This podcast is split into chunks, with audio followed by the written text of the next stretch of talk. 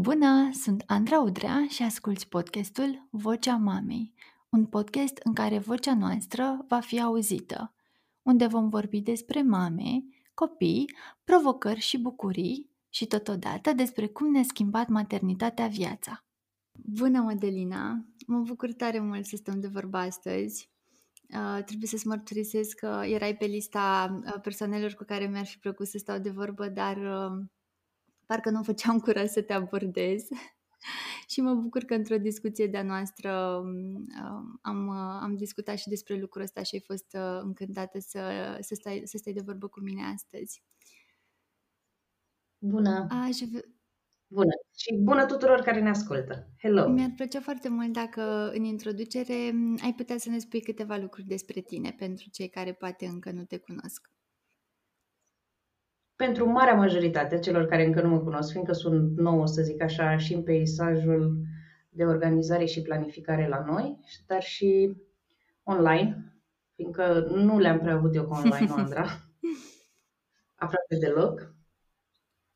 Madalina Preda sunt, mămică de trei, patru în curând, în octombrie. Felicitări, Doamne ajută. Mă bucur foarte mult pentru tine. Mulțumesc enorm și eu mă bucur enorm. Sunt professional organizer, ceea ce înseamnă că vin și organizez case, birouri și cam orice spațiu fizic și de asemenea planning expert. În calitatea asta interacționez astăzi cu voi.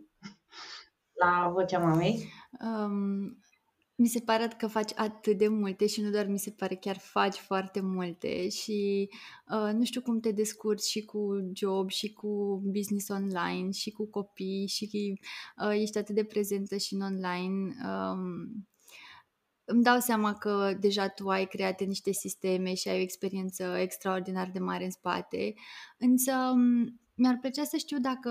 Um, atunci când erai proaspăt mămică. Uh, nu știu exact ce vârstă au copiii tăi, dar cred că copiii uh, sunt la distanțe mai mari între ei, între ei sau ai deja copii mari?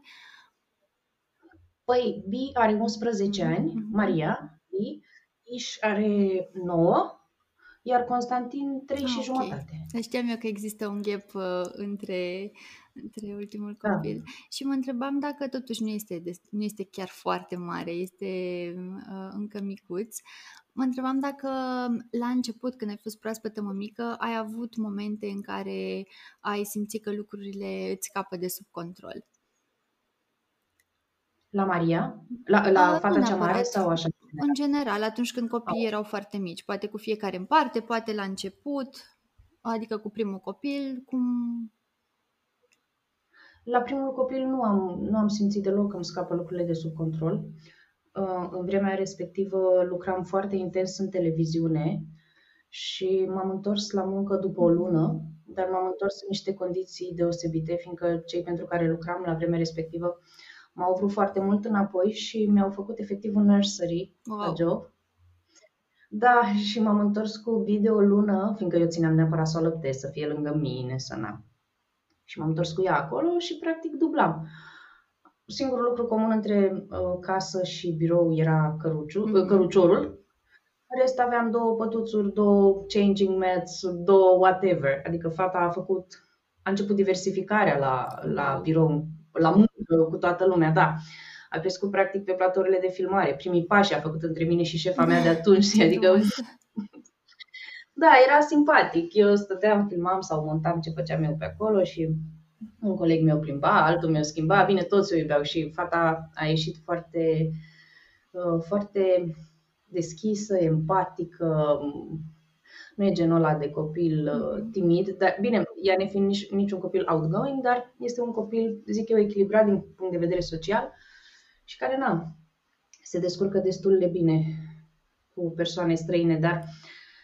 Cred că, cred că pe mine m-a ținut ocupată munca și am, am, a fost o condiție specială, adică nu cred că toată lumea are genul ăsta de condiții sau genul ăsta de experiențe. Cred că este o experiență da, rarisimă da, și nu, nu am, eu nu am resimțit niciun fel de, de rută, să zic, sau teamă. N-am avut nici ajutor împreună cu, împreună cu Cristi. Noi ne-am ocupat de fetiță. Nu a fost ceva... deosebit. Nu știu mm-hmm. cum să spun. Dar în momentul în care uh, ai, ai avut și următorul copil, poate și al treilea, și lucrurile, bineînțeles că au luat o altă amploare și uh, organizarea a trebuit să fie alta. Uh, ai simțit la un moment dat că e prea mult sau ai știut dintotdeauna da. cum, cum să jonglezi cu lucrurile astfel încât să fie organizată? La Iris, la, la al doilea copil, mi-am ascultat foarte mult corpul și deși am filmat uh, exact până ziua de dinainte de naștere, am, am, am dat repul și a doua zi am născut, um, apoi am ales să stau doi ani acasă. Adică, cumva mi-am ascultat corpul și am înțeles că entuziasmul ăsta al uh, carierei nu este chiar cel mai important lucru de pe pământ, odată ce devii mamă. Mai important este să stai cu ei și sunt totuși momente pe care este mai bine să le petreci în intimitate, tu cu cel mic. Fiind două fete, a fost o mare bucurie, doi copii a fost o mare bucurie pentru mine să stau cu ei acasă doi ani de zile, dar la al treilea, la Constantin, lucrurile uh, au devenit dificile. A fost o sarcină grea, treizeci și șase de ani. Nu neapărat că aș fi fost eu în vârstă, că nu cred că era asta, cred că era pur și simplu un corp foarte mm-hmm. obosit. Ai făcut prea multe. Mm-hmm. Da, dar erau foarte multe lucruri, a început să se resimtă ficatul, inima și sarcina în sine a fost mai solicitantă. Adică eram obișnuită cu niște sarcini ușoare în care să fiu activă până în ultima mm-hmm. clipă, ei aici cam cu două luni înainte să nasc. Au început diverse probleme de sănătate care nu m-au mai lăsat să mai umblu, să mai zbor cum eram eu obișnuită și asta a fost ușor debilitant mm. pentru mine. Iar apoi, după ce l-am născut, cred că am avut o depresie postnatală, cred, încă nu, nu m-a dus capul atunci să merg la un medic sau să diagnostichez sau să vorbesc cu cineva, n-am știut. Eram prea adânc în situație ca să da, pot să-mi... Să-ți dai seama. Da, să-mi dau seama. Um... Dar, într-un fel, a fost foarte bine, fiindcă de acolo a pornit tot drumul ăsta al meu cu organizarea. Okay. Exact acum trei ani de zile, undeva, cred, noiembrie, decembrie, Constantin avea vreo două luni, mă săturasem de tot ce înseamnă haine, spălat. Nu mai puteam, de, de, de la haine m-am luat, mm. de la hainele copiilor. Eu le ștălcam, le împătuream, le așa și mi se părea că e așa un fluviu nesfârșit și nu, nu mai puteam cu ele și am zis, nu știu, le ard, le fac ceva. Și am început să caut soluții și de acolo am dat peste Marie Kondo și mi s-a potrivit ca o mănușă și cumva de acolo a pornit totul, din disperarea aia, din neputința aia, din faptul că nu simțeam că mai fac față. Știi, proaspătă mămică, nu mai Da, asta este un sentiment pe care l-am avut și eu de foarte multe ori și exact cum spui și tu, capitolul haine mi se pare că este interminabil și se adună și iar se adună și dacă nu spăl zilnic, efectiv... Uh, simt că lucrurile o iau razna. Și eu am citit Marie Kondo când uh, băiețel meu era foarte mic și uh, am citit, am făcut un declutter dintre la major, dar îmi dau seama, așa cum îți ziceam și ție, că am făcut lucrurile alea atunci, dar nu, nu a fost pe termen lung, adică m-a ajutat pe moment, dar n-am susținut. Cumva lucrurile au început din nou să se adune și să se adune, iar acum când suntem în prag de mutare îmi dau seama că avem foarte, foarte multe lucruri și asta îmi îngreunează foarte mult munca de, de zi cu zi în ceea ce privește curățenia, ordonarea lucrurilor. Și întrebarea pe care o primesc cel mai des din interacțiunea mea cu mamele este cum, cum mă organizez și cum reușesc să fac multe lucruri într-o zi. Um, și eu, ca să fiu foarte sinceră, nu am neapărat un, un sistem, un plan așa super bine pus la punct, motiv pentru care sunt de cel mai multe ori foarte obosită. Și uh-huh. mi-ar plăcea să, să ne spui tu cam ce înseamnă organizare și dacă organizare înseamnă același lucru cu planificare um, și ce ar trebui să facă, de unde ar trebui să înceapă o mamă care își dorește să fie organizată, care ar fi primul pas? Ok, multe, multe, multe, multe întrebări așa deodată. Um, de unde vrei să o luăm? Vrei să facem un pic diferența da. între organizare și da. planificare? Ok.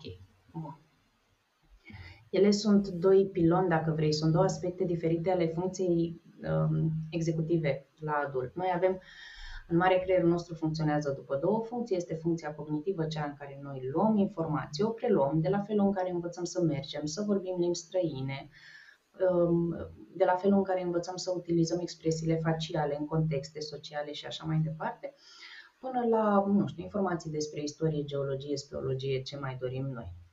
Apoi este funcția executivă, care ne învață pe noi și ne permite să punem în aplicare tot ceea ce funcția cognitivă a achiziționat. Iar asta vom face prin time management sau prin senzația de management al timpului, apoi prin organizare, prin planificare și, foarte, foarte important, prin managementul emoțiilor sau reglaj emoțional și reglaj comportamental. Din toate astea, cinci aspecte foarte importante ale funcției executive. Trei sunt în grădina mea, time management, organizare și planificare, și sunt diferite. Time managementul vorbește foarte mult despre felul în care percepi timpul, cum îl înțelegi, cum începi să-l investești. Planificarea vorbește despre capacitatea noastră de a ne transpune în viitor și de a lucra cu niște resurse care încă nu sunt disponibile, dar pot să fie create. Iar organizarea vorbește și despre o minte structurată, organizată, despre crearea de anumite sisteme, atât în interiorul cât și în exteriorul nostru, în primul rând manipulând spațiul extern, iar apoi, prin manipularea acestui spațiu extern, sistematizând spațiul nostru interior, astfel încât, din nou, ca într-un cerc, să putem, prin propria noastră voință, să ajustăm comportamente de consum care apoi să se traducă într-un spațiu exterior coerent mm-hmm. pentru noi. Dacă, de exemplu, eu am un comportament repetitiv de shopping compulsiv, dacă m-am certat cu nu știu cine sau sunt eu foarte amărâtă sau am un episod ușor depresiv și rup Zara în două, și asta înseamnă că o să vin cu N plus unu pantofiori, hăinuțe și așa mai departe, de obicei pentru da. Că noi mamele nu ne prea Noi noi luăm pentru ei. Așa. Well. Asta, în mod clar, o să aibă un impact asupra volumului de obiecte pe care eu, tot eu, mai apoi trebuie să le manageriez. Să le bag în circuitul economic al casei, cum îl numesc eu, să începem să le spălăm, să le îngrijim, da? Să le călcăm, să le împăturim, să le punem la locul lor.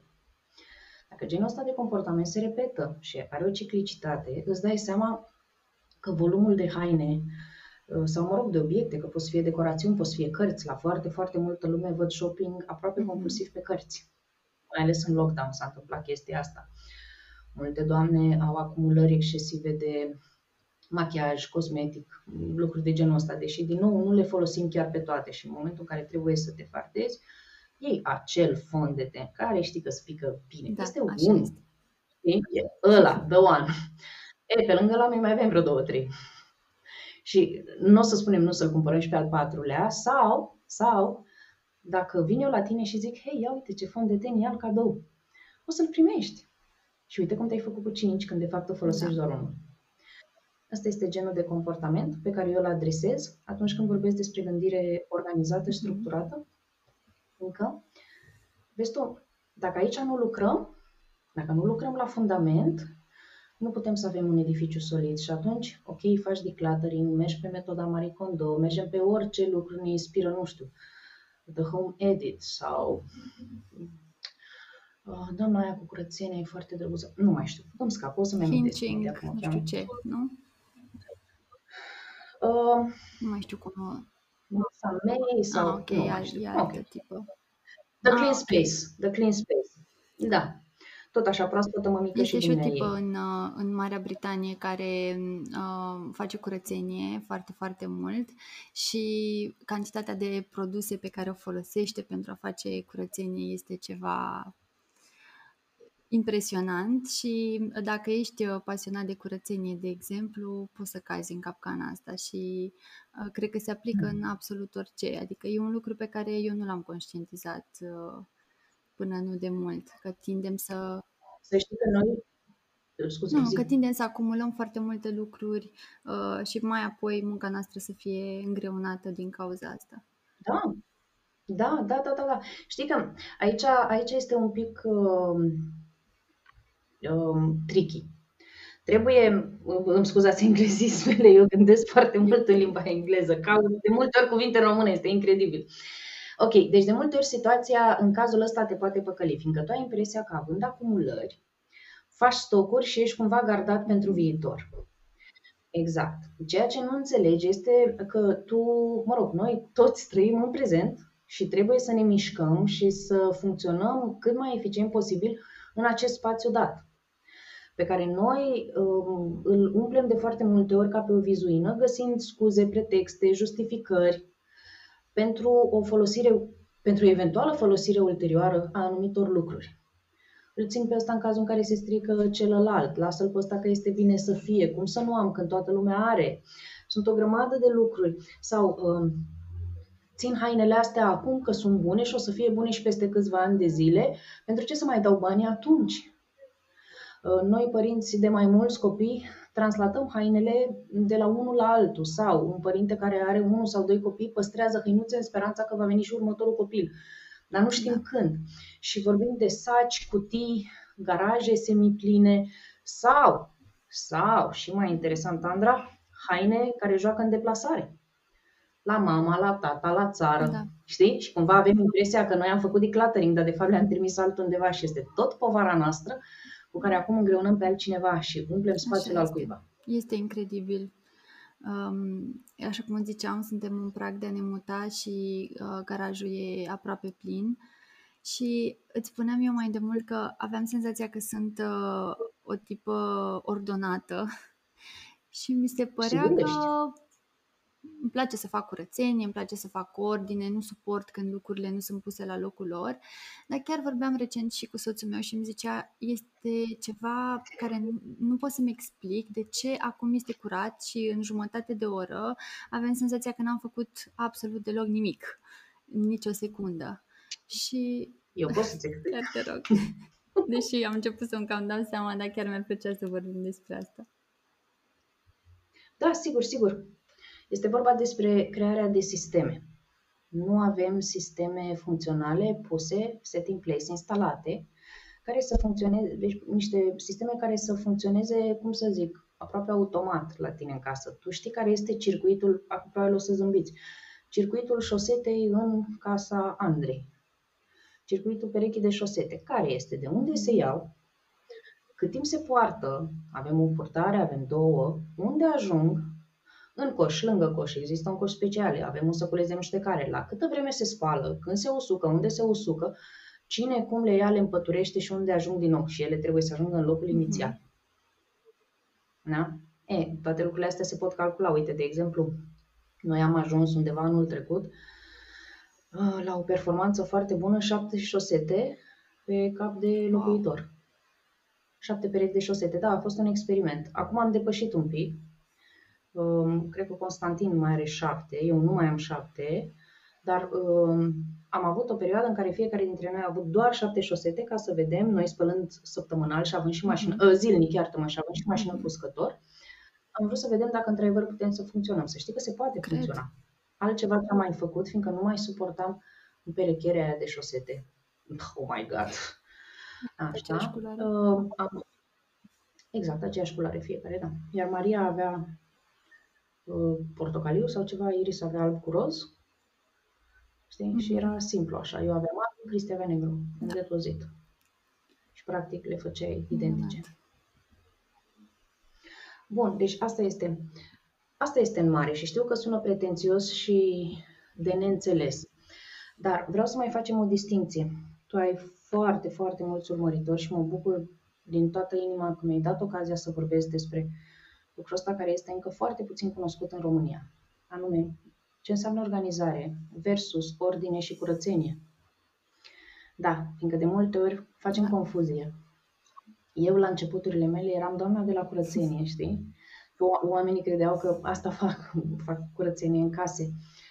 Um, curățenia este, dacă vrei, un proces colateral, conex, anex, cum vrem noi să-i spunem, procesului de organizare. În mod evident, în procesul de organizare vei ajunge într-un moment în care, având toate piesele de mobilier goale, toate obiectele puse în anumite locuri, cutiile goale, sertarele goale, poți să faci o mamă de curățenie, o curățenie binecuvântată, deci o minune de curățenie faci.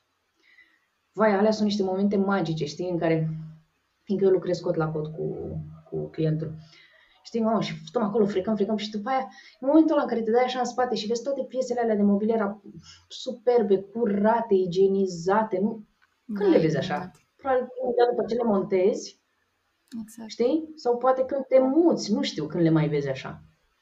E un moment foarte frumos ăla în care iei contact cu spațiul tău așa cum este mm-hmm. el real. După care, după ce este totul curat, minunat, frumos, poate ai tras puțin și mobil, ai făcut curățenie și pe dedesubt, ceea ce nu poți să faci cu un dulap încărcat. N-ai cum, că scade tot în cap, nu poți să-l mici, să-l miști. Și acum deja este totul curat, igienizat, miroase bine, arată bine. Este o bucurie și parcă nu-ți mai vine să mai îndeși elefantul și pe bunica și pungile înăuntru, nu? Că ai muncit și arată bine și acum ai vrea și tu să arate frumos, instagramabil. Da. E. Și cumva de la premisa asta începem și creăm sisteme. Deci curățenia este un bonus, e un beneficiu, dacă vrei, al organizării. Oricum este clar că într-un mediu organizat poți să faci curat cu mult mai, mai repede, repede. Cu mult mai repede. Este cu mult mai repede. Și iar ordinea este o consecință. Deci curățenia este conexă, ordinea este o consecință. A face curățenie sau a face ordine nu înseamnă să faci organizare. Organizarea este cu mult mai complexă. Ca să faci ordine, trebuie deja să ai un sistem pe care îl cunoști și toți membrii familiei îl cunosc. Toată lumea știe că telecomanda stă aici, toată lumea știe că piesele de Lego stau acolo și Shopkins-ul stă acolo și cărțile celui mic stau nu știu unde. Și toată lumea știe că odată pe săptămână, nu știu, facem cu toții curățenie, da? Sau la sfârșitul zilei facem mm. ordine, da? Toată lumea are lucrurile astea în căpșor. Toată lumea știe că odată pe lună trecem prin tot ce înseamnă hârtie pe care copiii au produs-o, felicitări, tablouașe, planșe de la școală, trecem prin ele, le alegem pe cele mai frumoase, le expunem poate undeva prin casă. Iar apoi, la final lunii, le înlocuim cu altele, iar restul se duc la reciclat. Sisteme. Vorbim despre sisteme. Cam și, practic, în momentul în care ajungi să deții aceste, aceste sisteme și uh, te organizezi mult mai bine, uh, în momentul în care reușești să fii o persoană organizată, reușești să planifici lucrurile mai ușor, ele merg mână în mână. De fapt, da, ele merg, ele merg mână în mână, fiindcă organizare fără planificare nu există. Cel puțin eu spun din punctul meu de vedere de professional organizer, mare parte din munca mea este aceea a planifica, fiindcă eu când văd spațiul, trebuie să înțeleg dimensiunile, posibilitățile, trebuie să înțeleg nevoile, cerințele celui cu care lucrez, iar apoi să planific sisteme. Și totul se întâmplă pe hârtie sau în forumul meu interior. Știi, și asta este un proces pe care îl fac eu cu mine, dar este similar dacă tu te-ai apucat să organizezi sau să spunem, nu știu, vii la un curs de organizare și de acolo vii cu niște idei. Alături de idei vei avea și câteva instrumente, cum ar fi harta dulapului, care este un instrument de planificare în organizare pe care eu ți-l ofer, știi, și tu vei învăța să-l folosești. Și de acolo, da, clar, tu trebuie să începi să planifici ceea ce urmează să organizezi. Altfel n-ai cum. Mi-ar plăcea, dacă uh, ești de acord, să vorbim puțin despre planificarea zilei. Uh, pentru mine, de exemplu, acum că am copii puțin mai mari, mi este mai ușor să, să-mi planific ziua pentru că nu există așa evenimente sau um, lucruri care să îmi dea peste cap ziua. Avem deja o rutină, lucrurile sunt cât de cât puse uh, cap la cap. Pentru o proaspătă mămică, în momentul în care uh, are nopți în care poate nu doarme, uh, nu se poate trezi de dimineață și de preferat înaintea copilului să-și poată pune puțin gândurile în ordine. Uh, cum ar putea să se organizeze, cum ar putea să, să-și planifice ziua astfel încât să, să aibă o zi ușoară, să-și uș- ușureze munca? Uh-huh, uh-huh. Unul, cred, cred, cred că depinde foarte mult de la caz la caz, fiindcă um, să planifici cu un copil mic, tu fiind proaspăt părinte, cere foarte multă blândețe și înțelegere față de sine. Planificarea este, dacă vrei, un instrument un pic mai rigid, Și în momentul în care planifici, te aștepți la anumite rezultate, ai anumiți factori măsurabili, să zic, atunci când planifici. Tocmai noi căutăm prin planificare să minimizăm impactul pe care necunoscutul îl are. Iar în momentul în care avem un copil mic și trebuie noi să facem față propriilor emoții, furtunii hormonale și așa mai departe și tot întregii avalanșe de Dumnezeule mare, n-ai de unde să știi dacă strănută, dacă doarme, dacă nu doarme, dacă are colici sau ce se întâmplă acolo, este un pic mai dificil să planifici în sensul clasic. Ce aș face eu pe planificare la, la părinți, mami, tati, la tineri, ce aș face eu ar fi mai degrabă să măsor anumiți indicatori care mă interesează, cum ar fi um, gradul de relaxare sau gradul de stres pe care eu îl resimt. Aș vrea să văd că mănânc în fiecare zi bine și sănătos. Eu ca părinte, um, eventual să, să putem să ieșim în fiecare zi sau măcar să ne expunem la soare. Astea sunt niște lucruri care pot să pară banale, dar pe care de multe ori le sărim cu vederea și alegem să mâncăm o pungă de chipsuri de nervi în locul unui avocado sau ceva. Asta am, chiar asta aș vrea să planificăm noi ca proaspeți părinți. Cum ar fi să ne planificăm în exces, dacă se poate, propria bunăstare. Mm-hmm. Fizică, în primul rând, fiindcă din ea derivă ușor, ușor și psihică și emoțională. Adică, dacă reușim și avem ajutor de la cineva, dacă avem, nu știu, prieteni care pot să vină uneori să ne degreveze de anumite lucruri, dacă avem comunicare bună, eu nu văd mare nevoie să știi de planificare. Adică dacă mămica sau tăticul nu muncesc în perioada aia și doar stau, se bucură de moment și se adaptează, este o perioadă de tranziție. Cred că cel mai important ar fi să punem accentul pe noi și cum suntem noi. Eu țin minte de la nașterea lui Constantin, fiindcă deja planificam bine atunci, mă interesa foarte mult cât lapte de sân bea, mă interesau orele lui de somn și aveam trecere peste trecere. În fiecare zi urmăream lucrurile astea, genul ăsta de comportamente la el.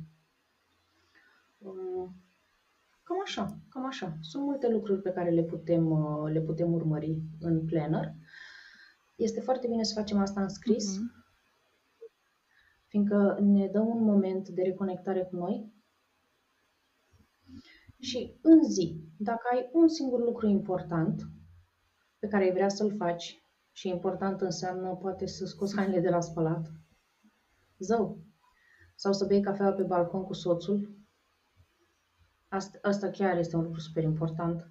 E, dacă ai un lucru important, scrie-l, comunică-l to the interested party, cu este interesat, iar apoi caută să-l faci. Deci, practic, planificarea atunci când uh, ești la început, la începuturile mămiciei, uh, trebuie să se învârtă mai mult în jurul copilului și mai puțin în jurul mediului și a casei și a... Mai mult în jurul mamei și al părinților, fiindcă dacă mama, dacă mama și tata mm-hmm. sunt bine, na, copilul, hopefully, este mm-hmm. și el bine. Eu aș pune accent pe mamă și pe tată în planificare. Dar, din nou, știi cum este, Andra? Sunt momente în care trebuie să planifici. Planificarea este, este un instrument de productivitate și de eficientizare. Nu știu, este, dacă mai ții tu minte din jocurile alea cu mașini, la un moment dat goneai, goneai, goneai și mai aveai acea supapă de nos, mm-hmm. se chema, știi? Bă, dai extra combustibil și o luai în fața tuturor. Ei, cumva planificarea este supapa aia de nos. Este acel extra combustibil care te ajută în momente grele în tot. Acum, cine are morbul planificării, cine este obișnuit cu obiceiul ăsta, cu abilitatea asta ca un stil de viață, va planifica în orice situație, asta este clar.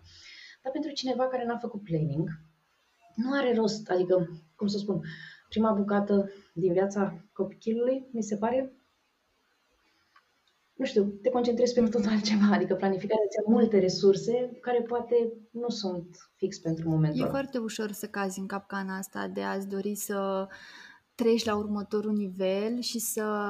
Pentru că de multe ori avem senzația că atunci când nu facem multe lucruri fizice, atunci când nu se vede făcut ceva cu mâna ta într-o zi, ziua pare pierdută și uh, tinzi cumva să te compari și să ai senzația că e nevoie să faci multe, multe lucruri într-o zi, nu doar să ai grijă de copil și de tine.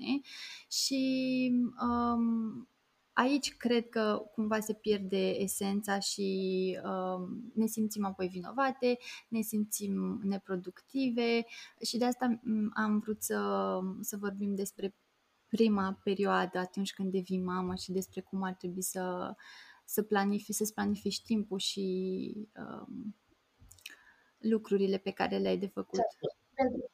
Pentru mine ăla este un moment în care ar trebui să ne concentrăm pe bunăstarea din toate punctele de vedere a mamei și a tatălui și a cuplului, a părinților, iar nu neapărat pe rezultate, fiindcă rezultatul tocmai l-ați adus pe lume, este minunat, e grozav. Hainele vor fi spălate, copilul va fi spălat, de mâncare va fi, adică asta este clar. Cumva până trecem de perioada asta de adaptare de la început, nici nu văd neapărat, cum să spun, mobilul planificării, dar ce mi se pare foarte important, da, este să fii în contact cu tine în fiecare zi, cu nevoile tale, cu ceea ce îți dorești. Dacă, uite, dacă asemenea mie, la o lună după naștere, vrei să te întorci la muncă și să faci nu știu, clar este nevoie de planificare, dar dacă tu nu vrei asta, dacă nu e necesar pentru tine, de ce să te chinui, de ce să încerci ceva? Fiindcă, din nou, lucrurile vor fi făcute într-un fel sau în altul. Acum, mai este altceva și tu ai pomenit foarte bine. Faptul că avem impresia că suntem bune, valabile, doar în momentul în care producem rezultate vizibile. Când toate vasele sunt spălate, chiveta este ștearsă, copilul e fericit, zâmbește, știi? Și noi avem manicura impecabilă în momentul ăla. Și chiar nu este așa, adică ce aș prefera eu să văd întotdeauna ca produs al unei vieți organizate și al planificării este o persoană echilibrată, foarte bine cu sine însă și cu alegerile ei. Asta prefer să văd și o persoană care are timp de împărțit mm-hmm. altora. Foarte frumos. Mm-hmm. De cele mai multe mm-hmm. ori timpul, avem senzația că nu ne mai ajunge nici nouă, dar să-l mai împărțim altora. Um... Da, băi, de asta planificăm, să știi, ca să putem să facem timp pentru noi și din asta se dă și altora. Și ce facem în momentul în care depășim uh, prima perioadă? Cum, uh, cum începem să planificăm? De unde o luăm? Păi, acum depinde foarte mult care sunt obiceiurile. Dacă suntem la început cu planificarea, dacă n-am mai făcut lucrul ăsta niciodată, este de ajuns un caietel, un creion și un obiectiv, să zic, un rezultat pe care dorim să-l atingem. Ce dorim? Dorim să ne refacem musculatura abdominală. Dorim să ne odihnim mai mult ca să creștem volumul de lapte atunci când alăptăm. Sau dorim să um, repunem pe picioare sistemele în casa noastră, știi? Au, dorim să facem economii sau dorim să ne sporim veniturile și așa mai departe. Foarte, foarte mult îmi plac părinții care au obiective de genul vreau să fiu mai răbdător cu copiii mei. Vreau să fiu mai prezent în viața copiilor mei. El pare atât de banal și zice, păi ai mai multă răbdare cu copilul. Dar nu este deloc așa. A fi mai răbdător cu copilul tău înseamnă să vezi care sunt factorii stresori. Da? Și de multe ori sunt financiari, sunt ceva care țin de job, sunt ceva ce țin de parteneri, sunt lucruri conexe din familie. Da? Trebuie să vezi care sunt factorii aia, să începi să-i adresezi pe ăia, să începi să planifici pe ei, știi? Astfel încât, poate, printr-un demers de mindfulness sau, nu știu, poate începi meditație, poate te duci la o terapie. Foarte complexă este rețeaua din jurul unui astfel de obiectiv. A fi mai răbdător și mai prezent în viața copiilor mei. Well, dar să revenim. Mă întrebai de unde putem să începem dacă n-am planificat niciodată. Dacă n-am planificat niciodată, eu recomand creion și hârtie. Din nou, te așează față în față cu gândurile tale, iar gândurile tale găsesc o exprimare fizică, o formă fizică cu care apoi tu ai ce face, un obiectiv sau un rezultat pe care vrem să-l atingem, oricare ar fi el, într-o anumită perioadă de timp. Asta e foarte important. Să nu zicem vreau să slăbesc. Este vreau să ajung la greutatea de până în decembrie două mii douăzeci și doi sau până în iunie, până pe cincisprezece iunie. Adică să dăm creierului nostru o limitare de timp, să înțeleagă că până atunci el trebuie să se concentreze pe obiectivul respectiv. După ce știm la ce rezultat vrem să ajungem până când, ar trebui să începem să analizăm care sunt resursele. Eu acum vorbesc așa niște termeni un pic mai tehnici, dar chestiunea este foarte simplă. În funcție de ce obiectiv vrem să atingem, ce resurse trebuie să aloc. Adică, de câți bani am nevoie, poate am nevoie de un personal trainer, can I get there sooner, pot să ajung mai devreme în locul respectiv. Clar o să-mi fie mai greu dacă fac după videouri de pe YouTube, îmi va fi mult mai ușor dacă am un personal trainer. Am bani să plătesc un personal trainer? Există buget care poate să fie alocat, da sau nu? De câte ori pe săptămână? Pe lângă resursa financiară și de energie, ce resursă de timp sunt dispusă să aloc pentru obiectivul meu, da? De câte ori pe săptămână pot să fac? Și să nu ne împovărăm, să nu ne gândim că mutăm munți. Asta nu înseamnă că nu o să putem să-i mutăm. Dar e copleșitor să zici că ai să mergi în fiecare zi la sală. E mult. E mult când tu nu te-ai ridicat de pe canapea. Poate zicem o dată de două ori pe săptămână. Poate încercând vom vedea că putem să facem puțin mai mult. Și atunci se va mări ritmul. Dar este o întrebare esențială pe care trebuie să ne o punem. Tocmai ca să nu avem uh, scopuri foarte mari de care apoi să nu ne ținem și să ne dezamăgim mm-hmm. pe noi. Și toate lucrurile astea, Andra, în cap scrise pe o păginuță. Și întotdeauna pornești de azi. Și cu asta am terminat. Iartă-mă, știu că da, mă, este mult. Foarte, e foarte bine. Oricum, tu ești cea care ne oferă informația. Eu voiam doar să te întreb dacă este în regulă să, ne, să trecem și lucrurile pe care le avem de făcut într-o zi, lucruri punctuale. De exemplu, dimineața, primul lucru, citesc, apoi după ce se trezesc copiii, micul dejun, apoi duc copilul la grădiniță, apoi am două ore în care lucrez, apoi, nu știu, pun la spălat, mă duc să iau copilul de la grădiniță, timp de culcare, iar timp de lucru, activități cu copiii, ieșit în parc. Lucrurile astea ar trebui să existe notate undeva, ne ajută lucrurile astea dacă le vedem și dacă, nu știu, avem planner-ul, așa cum ziceai tu într-un live de-al tău, dacă le avem la îndemână și vedem lucrurile pe care le avem de făcut, dacă le vizualizăm. Asta deja este planning în toată regula, deci deja suntem la nivelul de mediu avansat. Practic ce a descris Andra acum este un soi de time blocking, adică practic tu lucrezi cu blocuri de timp, tu ai exprimat dimineață, după amiază și seară, în ce am auzit, cu niște repere fixe care sunt culcatul copilului, practic ziua se învârte după aceste momente fixe, după acești piloni, mesele de prânz, trezit, culcat, somnicul de prânz, ieșitul afară de după amiază, da.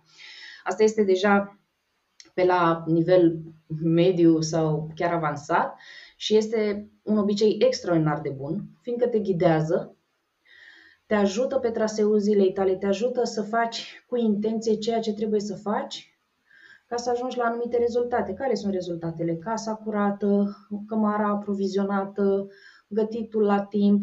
Un rezultat fantastic este faptul că cei mici o să se culce la o oră rezonabilă și vor dormi bine, fiindcă vor fi fost alergați pe afară și vor fi luat doza de soare și așa. Ei se culcă la o oră rezonabilă, uite cum și mami și tati au o oră pentru ei, se uită la un episod din nu știu ce, se culcă și ei liniștiți. Ia uite cât de frumos! Altfel, este foarte posibil să reacționăm haotic, să ne amintim că viața este foarte plină de chestii. Chiar și atunci când nu ai două joburi, să fii părinte este extraordinar de solicitant. Și ai tăi încă nu sunt da, la școală, nu? Sunt la, bine, la grădiniță, dar acum suntem într-o perioadă în care uh, nu mai merg. Uh, Luis a avut un accident și până nu știm că e totul ok, nu, nu o să revină, așa că până în septembrie suntem full on. Da, da. Ce grozav! Cumva ce voiam să subliniez este, este faptul că pentru părinții care au copii de vârstă școlară se adaugă da. temele și foarte multe modificări, dacă vrei, în camera copilului, în ecosistemul lui se adaugă, se schimbă foarte multe obiceiuri de na, planificare și organizare, dacă vrei. Economia familiei se schimbă atunci când îți intră un copil la școală, deja începe clasa întâi, clasa a doua și da, te ajută extraordinar de mult genul ăsta de program. Dar vedeți, Andra deja a vorbit, tu ai vorbit deja despre un program. Majoritatea lumii face o listă de to-do, o înșiruire, dacă vrei o descărcare din căpșor a tuturor lucrurilor despre care noi știm că trebuie făcute. Și este fantastic și asta este extraordinar de bine. N-ai să poți să le faci pe toate astăzi, Eu știu că ne punem douăzeci-treizeci de lucruri care pot să pară banale. Tu poți să zici, ok, spăl vasele, bag la spălat, împăturez, mă duc la cumpărături, vorbesc cu mătușa la telefon. Astea cinci lucruri pe care le-am spus este posibil să ocupe aproape două ore. Dar ele exprimate și așa, noi neavând obișnuința să fim în contact cu timpul și cum se scurge el, noi avem impresia că lucrurile astea o să ne ia vreo douăzeci și cinci-treizeci de minute și le terminăm într-o oră. Nu, nu, nu, nu, nu. Sunt cam vreo două ore ce am vorbit eu până acum, lucrurile astea cinci de care le-am dat exemplu. Dacă stăm și le scriem, așa cum face și Andra, și dacă stăm și le scriem eventual după un program, o să ne ajute cu mult mai mult să ne dăm seama cât ne ia efectiv. Uite, de curiozitate, cronometrați-vă să vedeți că stați la baie. Că noi suntem obișnuiți, eu mă duc la baie, sunt două minute. No, no, no, no. Mai pune zece. Sunt cam douăsprezece minute efectiv duse acolo. douăsprezece minute aici, încă zece minute acolo, încă douăzeci minute acolo. Și nu vorbim despre Facebook, Instagram, TikTok, o, YouTube. Nu vorbim încă. Încă nu vorbim. O să vreau să, să vorbim doar puțin despre asta după ce terminăm partea asta de, de planificare. Da. Da. Deci ideea este a unui program care este absolut fantastic. Dacă nu reușim să facem o formă un pic mai complexă pe ore, adică dacă nu știm ce facem de la nouă la zece sau ce ne propunem să facem de la nouă la zece, putem să lucrăm în bucăți mai generoase de timp dimineața. Dimineața, ora aproximativă de trezie, cu primul reper fix. Care este primul reper fix al meu? Nu știu, trezirea copilului sau uh, plecarea soțului la muncă sau dusul copilului la grădiniță. Ăla e primul reper fix. Ce se întâmplă între trezire și plecarea copilului la grădiniță? Ce se întâmplă doar acolo, uh-huh. Da? Ăla este momentul în care se întâmplă anumite lucruri. După care, blocul de după amiază, cu cel populăm, blocul de seară, cu cel populăm. Da. Și facem lucrurile astea. Căutăm să le facem pe cât posibil, fără să ne învinovățim dacă ceva nu merge, dacă am aproximat ceva nu tocmai fericit. Da, pentru că există, um, nu e neapărat mit, dar... Uh, Atunci când se spune că atunci când vine seara, dacă îți bifezi toate lucrurile pe care le-ai făcut în ziua respectivă uh, și toate sunt bifate, există așa un sentiment de mândrie și de uh, faptul că ai îndeplinit toate lucrurile alea, dar dacă îți rămân multe lucruri nebifate, poți să fii cumva dezamăgit și la un moment dat să te gândești că uh, ești neproductiv, că... Nu te gândești neapărat că ți-ai pus prea multe lucruri de făcut, te gândești că poate nu te organizezi bine și ușor, ușor începi să te învinovățești, cel puțin asta mi s-a întâmplat mie o bună perioadă de timp. Da, da, da, asta este și experiența mea, sigur că da. Și să știi că este absolut firesc, tu poți să faci cincisprezece-douăzeci de lucruri grozave într-o zi, dacă pe unul sau două nu le execuți, nu le faci, e bine, alea două au forța, dacă îți vine scris sau nu, să anuleze tot ce ai făcut în ziua respectivă. Da. Ca presiune mentală, încep te învinovățești, nu sunt în stare, nu pot, nu pot nimic. Și practic se șterge cu buretele tot efortul tău din ziua respectivă și este înlocuit de un sentiment profund de vinovăție. Una dintre consecințele cele mai urâte cu care eu mă întâlnesc de multe ori este faptul că omul renunță. Zice, la ce bun? La ce bun să mai fac? La ce bun să mai încerc și mâine? Că și așa nu le fac. Negând toate eforturile pe care le-a făcut până, nu știu, la ora nu știu care sau... Mm-hmm. Da. Dar este același principiu pentru care te lași de dietă și de exercising, este la fel. E punga cu chipsuri, dacă vrei, a dietei.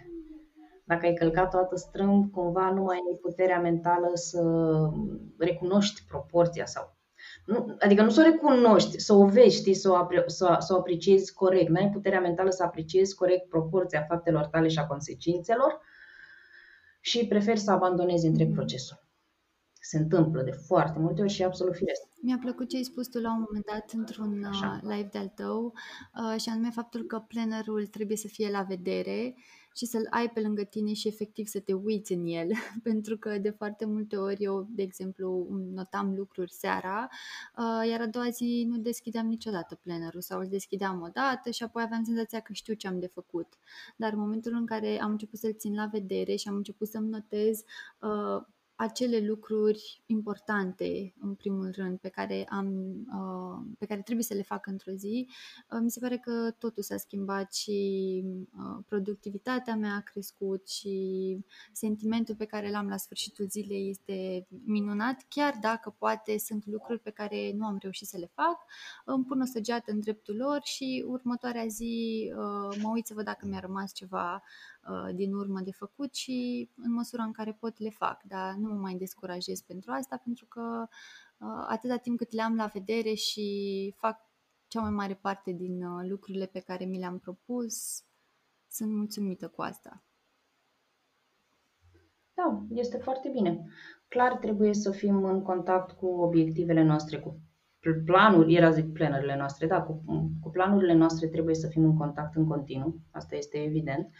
Unul dintre motivele pentru care uh, lumea uită ce are de făcut sau așa este faptul că nu le vede. Nu, când ne propunem, știi, e foarte interesant, tu când notezi pe hârtie este ca și cum ai făcut o parte din lucrul respectiv.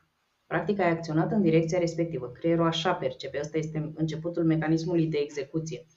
Și eu am pus pe hârtie și sunt deja un pic mai liniștit, este da. It's there, I'm going to do it.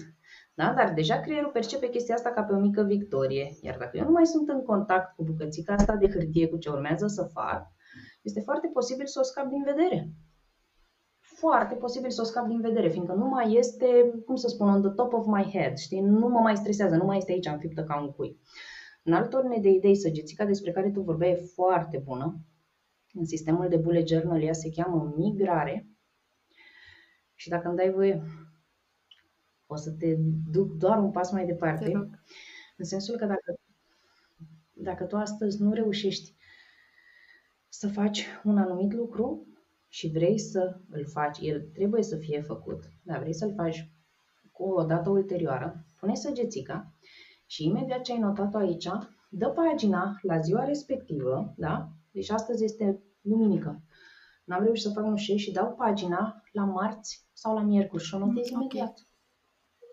Uh-huh. Asta înseamnă să migrezi, este un proces în planning, a migra un task de aici acolo. Și asta o să te ajute pe tine să nu mai revii. Da, da, da, pentru că de cele mai multe ori reiau paginile și mă uit, asta n-am făcut, asta n-am făcut, dar nu le mai notez încă o dată, da. Nu o să le mai reiei, exact. Întotdeauna tu o să le arunci în avans ca pe o nadă da, în viitor. Da. Super, mulțumesc. Uh-huh. Um, și spuneai tu de Facebook, Instagram, TikTok și așa mai departe, de foarte multe ori ne trezim scrollând și scrollând și trece timpul și îți dai seama că a trecut jumătate de oră în care tu n-ai făcut nimic. Mm-hmm. Uh, și ai spus tu o chestie foarte, foarte faină. Uh, dacă în fiecare zi uh, adunăm cinci minute, când te trezești, de exemplu, dimineața, cinci minute astăzi mai devreme, cinci minute uh, mâine mai devreme, se adună la sfârșit treizeci și cinci de minute în care le ai pentru tine, pentru a uh, profita de o cafea, pentru a citi ceva. La fel se întâmplă și cu uh, Instagram și YouTube și, și așa mai departe. Um, de cele mai multe ori avem senzația că dându-ne voie să stăm așa în fiecare zi câte treizeci de minute, poate și mai mult, pe o, re- pe o rețea de socializare fără scop, deși după aia ne simțim vinovate, ne simțim vinovați, um, ne dăm seama uh, la final că timpul a trecut, că nu am făcut uh, mai nimic. Scade extraordinar de mult încrederea în sine, scade controlul. Este o... E foarte dureros sentimentul. L-am trăit și eu, dar e foarte dureros să-l văd în alții. Când îmi dau seama cât de ușor este de evitat, fiindcă nu mai ai încredere în tine. Eu zic întotdeauna, cel mai grav este să te dezamăgești pe tine. Cea este cea mai adâncă da. rană. De ce? Fiindcă aia o să-ți influențeze întreaga calitate a vieții tale. Felul în care te prezinți ca mamă, ca părinte, disponibilitatea ta de a dărui, de a iubi, de a fi, nu știu, acolo. Depinde de cum ai fost tu prezent și acolo pentru tine sau nu. Dacă eu n-am încredere în mine că la ora douăsprezece pot să fac podcastul ăsta cu tine, înțelegi? Fiindcă eu știu că eu întotdeauna întârzi și fiindcă eu știu despre mine că sunt, știi, nepregătită sau că n-am vorbele la mine sau că habar n-am cu cine vorbesc, prestația mea va fi extraordinar de joasă dacă va fi. Foarte posibil să găsesc o scuză. Tu, nu știu, când ieri mi-ai scris și m-ai întrebat, rămâne la ora douăsprezece mâine? Și eu eram, what? Cum? Da. După care... Adică știi, este atât de departe de sistemul meu personal, dar este absolut firesc Și da, lumea anulează întâlniri în ultima secundă, dar nu e vorba de întâlnirile noastre sau întâlnirea da, cu da. el. Pentru că mâine dimineață la ora șapte o să fac zece minute de cardio. Și la ora șapte și douăzeci abia hit snooze și știu că trebuie să fac zece minute de cardio, dar hai las că de mâine sau las. Dar încet, încet, de fapt, acest lasă erodează, sapă în tine un canal al neputinței. Și ăsta poate nu se vede azi cu punga cu chipsuri, nu se vede pe cântar și ai să zici că poate treci peste lucrurile astea. Dar în momentul în care, Doamne ferește, te confrunți cu un cancer, tu ce știi despre tine? Că nu ești în stare. Înțelegi? În momentul în care copilul tău, nu știu cu ce problemă vine sau, Doamne ferește, are o boală, tu ce știi despre tine? Că nu faci față, că nu ești acolo, că nu ești capabil. Înțelegi? Da. Și atunci plătești prețul enorm al acestor mini-renunțări, al acestor mici trădări. Ăla-i. Când tu refuzi să-ți faci tratamentul de cancer, fiindcă nu mai are rost. Mm.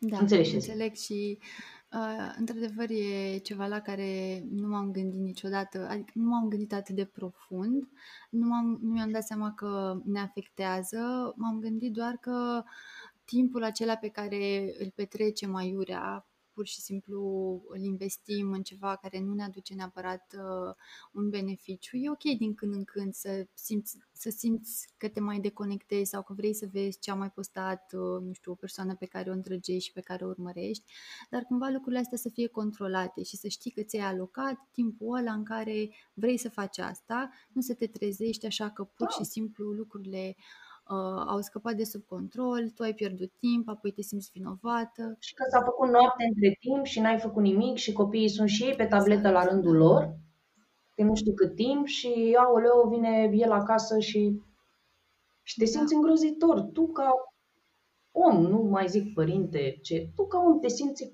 un ratat. Și e foarte știi? ușor să, să justifici, să spui că ești obosită, că meriți un pic de pauză, că trebuie să evadezi cumva din realitatea cu care poate nu vrei să te confrunți, dar, să te confrunți, dar din momentul, din momentul în care reușim să conștientizăm cât de dăunător este și câtă nevoie avem de organizare, de sisteme, de planificare, cred că toate lucrurile se vor schimba înspre bine.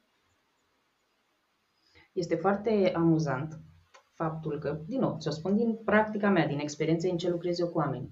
Foarte amuzant faptul, eu n-am auzit, Andra, pe nimeni care la întrebarea ce îți place să faci, ce te umple, ce te umple de bucurie, să-mi zică Facebook sau Instagram. Ce am mai auzit, într-adevăr, au fost jocuri pe computer. Deci asta da. Recunosc că am auzit, mă, îmi place să jocuri pe computer. Dar n-am auzit scrollat în feed. Niciodată. De obicei este cititul, sunt plimbările, este timpul cu nu știu cine,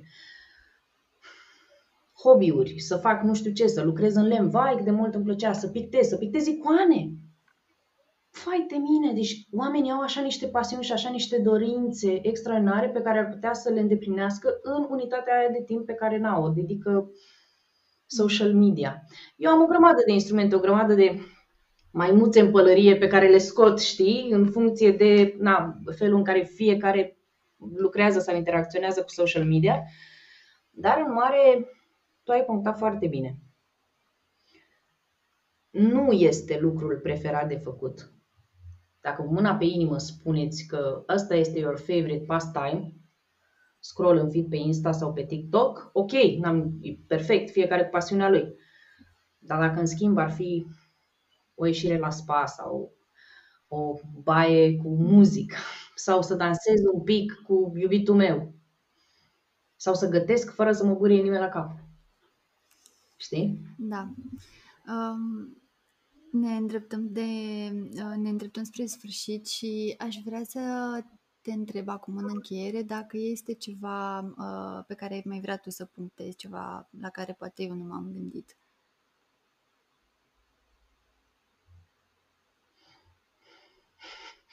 Tu deja mă cunoști bine, știi că dacă o pornesc vorbesc. Îmi place foarte mult să no, te aud. Nu, nu.